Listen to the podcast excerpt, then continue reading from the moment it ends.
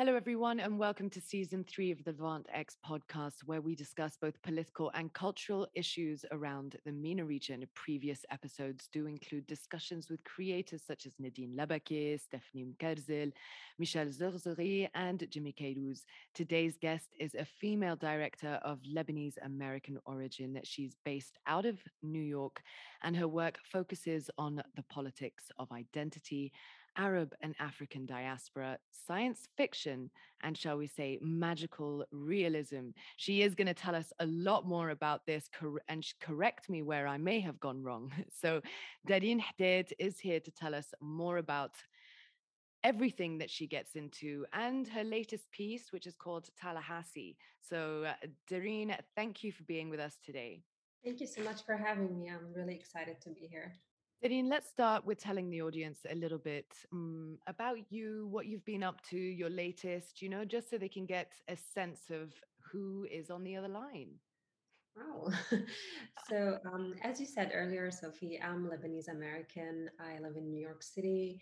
Uh, I'm a writer and a film director um, in New York. And I am also the founder of an incubator and a production company called Cinephilia Productions that champions the next generation of Arab and African filmmakers and storytellers. Um, I'm currently, uh, you know, my work currently just is in the narrative uh, filmmaking um, uh, spectrum. And uh, I just released a new film that you just mentioned called Tallahassee. Darine, thank you for the little brief introduction. It's lovely to have you here with us today. And I think before we get into what Tallahassee is about and what you've got into lately, um, I think it'll be interesting for our audience to really understand what took you into this industry. You know, what was that uh, feeling, the passion? You know, why did you want to walk this road? Yeah, I was always really um, I, since since the childhood I was into storytelling. So that was the the very first thing that attracted me to um, to to this path. Um, I, I really didn't know that I wanted to be a filmmaker per se because I didn't know what filmmaking was at a young age, but I knew that I wanted to tell stories. I knew that that was something that really moved me and uh, resonated with me, especially you know just like coming from um, coming from from a from a family from Beirut and like we would gather and like people start telling stories and there was this tradition of storytelling and which also included like jokes and and things like that that all revolved around stories around people and around humans doing things and and um and, and having dreams. So that's um that was something that really attracted me to storytelling first and i knew that is what i wanted to do but i didn't know what device i would I would go about storytelling. And the more I knew, the more I learned about what's out there, what are the different avenues for me. I was attracted to cinema, and that's where I started studying filmmaking to to to have that as my main storytelling device. And um, yeah, the more I was doing it, the more I realized that it, there's more than just the story. There's also like the visual storytelling, the way I could just tell things with images and and create worlds. Um, and I, I, was a child with a very vivid imagination. Um, and I like grew up like having like like just like having a lot of imaginary friends, I'd say, and just like talking to them and coming up with scenes and and, and, and worlds uh, with all these imaginary friends. Um, I also was practicing lucid dreaming, which kind of really helped a lot with with like creating formatting a, a visual storytelling skill um, and that's kind of like where it all like came together like everything of started to come together and just be, be, be um, obvious to me that this is the path that I wanted to go. It's so beautiful to hear that because, um, I, as I said, I'm half Lebanese, half English, and you know I grew up in Dubai. So when we used to come back to Lebanon, I totally resonated with what you said when you kept hearing stories and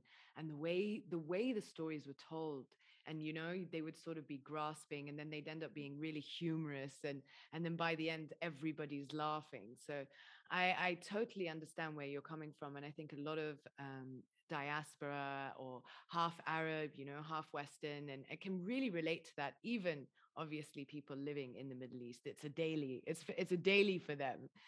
So um, it's really beautiful to hear. And I think uh, what what I think would be interesting to know is living abroad and uh, identifying as an Arab, you know, woman, female director, have you faced any challenges? Has it been hard to sort of execute? You know, uh, what type of what what type of situations have you found yourself in or not you know i think it's just curious because there's a lot of talk of you know i can't make it or i can't do you know and and we don't get these opportunities and so i think as it's inspirational to hear you know what you might have achieved and and managed to uh, get past yeah, you know, it's it's beautiful that you say that. Um, most of it would be coming from like limiting beliefs of what we can and what we can't do, and like things that we learn by observation. Um, like just being in the diaspora and and and coming from like an Arab American family and having to live in in these two dimensions, let's say being Arab and American at the same time um, there's always this this uh, this channel that you have to kind of link the two together to, in order for you to kind of have this one identity that like unifies everything together and you own it. And that's like the most challenging part to, to, to, to be honest with you. So the challenges were less external more internal in in my case. Just like having to to create an identity uh, for myself or even just to identify the what it is that makes me me. And especially existing in a place like like here in america where you know we're a minority where we're not really you know our story is not really the first story to be told uh, or to have space for it to be told. Um, these are kind of like the challenges where you find yourself wanting to create your own seat at the table and to, to you know you know talk about subjects and themes and stories that might not be you know uh the applauded like right away that you have to kind of find a way for it to resonate with with the people around you who come from different backgrounds but we still share a lot of things that are universal a lot of themes that just make us human. So just like understanding the core of what is it that we're doing and what is the story that we're telling? Doesn't matter your real like really your identity or where you come from. It really like comes down to how can you make that humanly relevant to the people that you live with? And um, that's kind of like that's been you know my my foundation. Every time I, I find myself challenged i go back to that like reset. It's kind of like let me reset my thinking pattern and go back to this again i love what you're saying and it's so easy for me to relate to what you're saying and i think that's a role that i'm trying to do with the way that i pursue my content and you know one of these podcasts so uh, it's great. Um, so far, when you know the journey that you've taken, the road that you've taken, the approach, the ethics, the you know what what type of impact do you think this will inevitably have on rising young female directors and and what kind of message are you trying to deliver to them so they can sort of um, master you know what type of approach to take you know and and how to sort of find their their own shoes and and and and not be afraid of the large, you know, six foot wave that might be coming their way? You know, I, I, I, I always kind of stayed away from like thinking of myself as someone setting an example because that's you know uh, I, I, try to stay away from that because that's also very limiting for me and for others. I think like just you know starting from a place where you're just you know creating your own approach to things. You're like learning by observing what others are doing for sure and like learning from their own journey but that doesn't really have to be the main influence for your journey to work or not. Just knowing already that like everyone's journey is different to like you know get to certain place or to kind of achieve a certain goal um, it, there's commonality between us for sure but from that point onward there's a lot of differences and those differences come with the way we approach what is it that we want. If we have clarity on our objectives uh, what is it that we want to do with our career or in, in the case of filmmaking what stories do we want to tell? Uh, you could you could be um, lebanese american but you don't want to tell that story. You, you don't want to be in that category. Um, so it's kind of like you know everything is okay. Like that's kind of like my, my my motto is like everything is okay if you say to yourself that it is okay. You have to allow yourself to just be um, while you're observing what's happening around you, while you're observing what others are achieving, uh, what path they're taking, what works for them, what doesn't work. And that doesn't necessarily mean that it's going to work for you or if it doesn't going to work for you. Um, and I found that to be like very healing in the process because filmmaking is an exhausting journey. It's a beautiful journey, but it's also very exhausting. It requires so much. Um, but at the same time, like knowing that, you know, there's not one way for it not one way to go makes it a lot more uh, exciting because you never know what the next thing will be and i like that about it. It's a constant challenge it's a const it's just always a surprise so many different things happening so many different things going on so many different elements to it. So yeah i think that's uh, i think that's what keeps us all in the industry and attracted to it at the same time I think uh, it's time now to really understand, you know, what you've got your fingers in and, you know, what are you really passionate about right now and what type of projects you have coming up, obviously the latest films. So tell us a little bit about that. So um, right now I have I have a film called Tallahassee that just was just released in August at the Black Star Film Festival and just now started its festival run and I'm very excited to see it out in the world. Uh, I haven't had the chance yet to be in any in-person screening, uh, but I'm actually going to El Gouna Film Festival next week to attend the screening in person of the film and that's going to be super exciting. Um, so Tallahassee is my latest work and it's a film that tackles um, tackles the the stigma around mental health in Arab culture, specifically in the diaspora.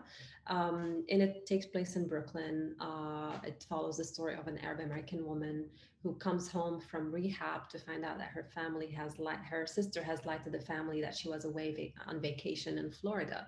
That's where like the name of the film comes from, Tallahassee. And just we get into like the nuances of that stigma of mental health and how we approach it in our, our culture, and spe- especially within our family dynamics, how it affects our family dynamics and the understanding of family, of where we're at mentally, um, and how that impacts our performance in life. So that's that's my latest um, latest film, uh, Tallahassee. There is such a stigma, and um, growing up, I remember in Dubai, it was really hard. And when I came to Lebanon for the first time when I was young, I used to see people that had disabilities or mental disabilities, and it was the first time that I sort of saw that um, because in Dubai everything was just hidden you know and and if someone did have a child you know they just weren't allowed to be seen or interacted with and and so obviously that goes back to what you said which is changing this family dynamics you know some people um, I knew I didn't even know they had a brother or a sister until I went to the UK and I did my degrees and I and one of the girls that I lived with had a brother who had Down syndrome. I think that was the first time I had interacted with someone with a disability. So uh, I think it's really nice to d- discuss these things. And I wanted to say to you, you know, there are a lot of filmmakers um, in this part of the world that, that do think to themselves, you know, how do I tell this story without um, doing an injustice to my culture, but putting it out there in a story that someone can understand and relate to, and things can also um, maybe spark inevitable change. So for those who are trying to do similar concepts like you have done, you know, what type of advice would you give them? Whenever I'm telling a story or I'm working on a new film or writing a new script, I always try to check in with myself if I'm telling the truth. Uh, I feel there's there's always you know a place where we might be judgmental and we kind of bring that into our work. And like whatever it is that we haven't healed from we kind of bring it in our work whether we're aware of or not. But it is part we're human. We're it's part of that process. So i think that the one of one of the practices i've kind of developed in my in my um, in my craft is to always take a step back and ask myself if i'm telling the truth or if i'm if i'm trying too hard to hide something first or to kind of like, uh, yeah, hide something, shy away from something, or to kind of distort what happened so it fits my needs. So I kind of try to like, you know, take a step back and be really honest with myself because because that honesty and transparency with yourself is gonna show up in your work. And whether you see it or not others will see it and they're gonna know. Um, it's better be be you the first person who sees it than someone else. Uh, and that practice kind of i think is really important for every writer, every project or, or filmmaker or a creator of any sort in a, in a creative space to always allow yourself a space to be honest with yourself. Sometimes it might hurt. You're like oh how did i even think about this? Where is it coming from? And then once you realize you go down that path of realizing of where it came from so much of that can can influence your work. And i think yeah just starting from that place of truth um, I find it to be very essential in my work. And not to say that I always achieve it, but it's it's kind of something I'm there's an awareness of it. So when there's awareness, that's already like a first step to towards getting it right at some point. But it's just this is this is my this is the only thing I would say about like if I want to call it advice. Uh, I'm not very good at giving advice, but like as an as a as a practice or shared experience, I would say that. That's funny. I did put you on the spot. So, but I think it's beautiful what you said. And I'm very curious to know is there someone that, when you've got to ask yourself or check in with yourself, is there someone that you go to and you're like, I know if I, if I have this conversation with this person, this person's going to check mm-hmm. me, you know, completely make me own it. Is there anyone that you sort of rely on? I know mine is my husband. He's like, no, no, no, no, no. he just puts it to me straight. You know, I, I do have uh, one uh, cl- very close friend who I really trust. To they know me so well. Like we we we we've had years and years of experience together, and we kind of grew together. So a point that I feel like that transparency is not uh, is, is not threatening. you know, it's kind of like very welcomed. Uh, even though like sometimes I'd be like, really, like, how could you? How could you say that? But then it's like but you can because i give you that i give you that room to, to to be that person. So so it's always good to have that one one or two people that um that you really feel confident about their opinion and about the way they read you or they they read your work. Um not necessarily that they're always right but they kind of they will ask you the right questions just because they know you so that's that's kind of you know there, there's no separation between the two. There's always the, this this person is is kind of like the, the the the bridge between the work and the creator and they kind of like are in the middle and that's a good place to be. But you shouldn't like give that room to a lot of people just like oh, no no definitely not. most. Yeah because when you do want to hear it you'll not be able to take it so hopefully that person comes back to you and you can give it back to them at some point you know it's a give and take relationship absolutely absolutely. Like i'm waiting for that chance revenge. The revenge is nigh. So as we're wrapping up here i just want to give you the opportunity since you've got our airspace and our, our listeners are on the line you know what uh, is there anything you'd like to leave with them today uh, it doesn't have to be advice, doesn't have to be anything, but maybe you'd like to talk about, you know, some ideas. So the floor is yours, Darine. Well, thank you so much, Sophie. I, I really enjoyed our conversation. And um, I, I don't know, I think I just, you know, feel like we're at a time where we're living at a, at a great time where we can all really tell the stories that we want to tell and break a lot of boundaries and break a lot of you know build new bridges. So i think like just it's a great time for us as creators everywhere wherever you are you're hearing this. I think it's a great time for us to kind of um, allow ourselves to own what we what we do and to kind of own our voice and be really vocal about it and just like create this space for ourselves to exist and to just tell our stories. I think that, that this is a great time to do that and and uh, if we like do that collectively and just not forget about the the power of the collective. Because if we collectively do this there will be a lot of change that can happen. And and that's kind of i feel like this is a wave and, and and we could all we can create the wave we can write the wave it's all our choice um, but yeah that's that's what i want to tell our listeners today I'm so glad you said those things because I feel like you took them right out of my heart, uh, but you articulated them so eloquently, Darine, so eloquently. So thank you all for listening to my chat with Darine. And if you have any further questions, you can DM us on our social channels or you can hit up Darine directly on her Instagram and Twitter. Just a note to all our listeners we are a crowd funded organization and do rely on your donations to to keep producing content you want to hear. So if this episode and previous ones have tickled your fancy, please head to our Levant X Buy Me a Coffee page to ensure we keep producing content you want to hear. So Darine, thank you again for being with us today. It's been an absolute pleasure. Thank you so much.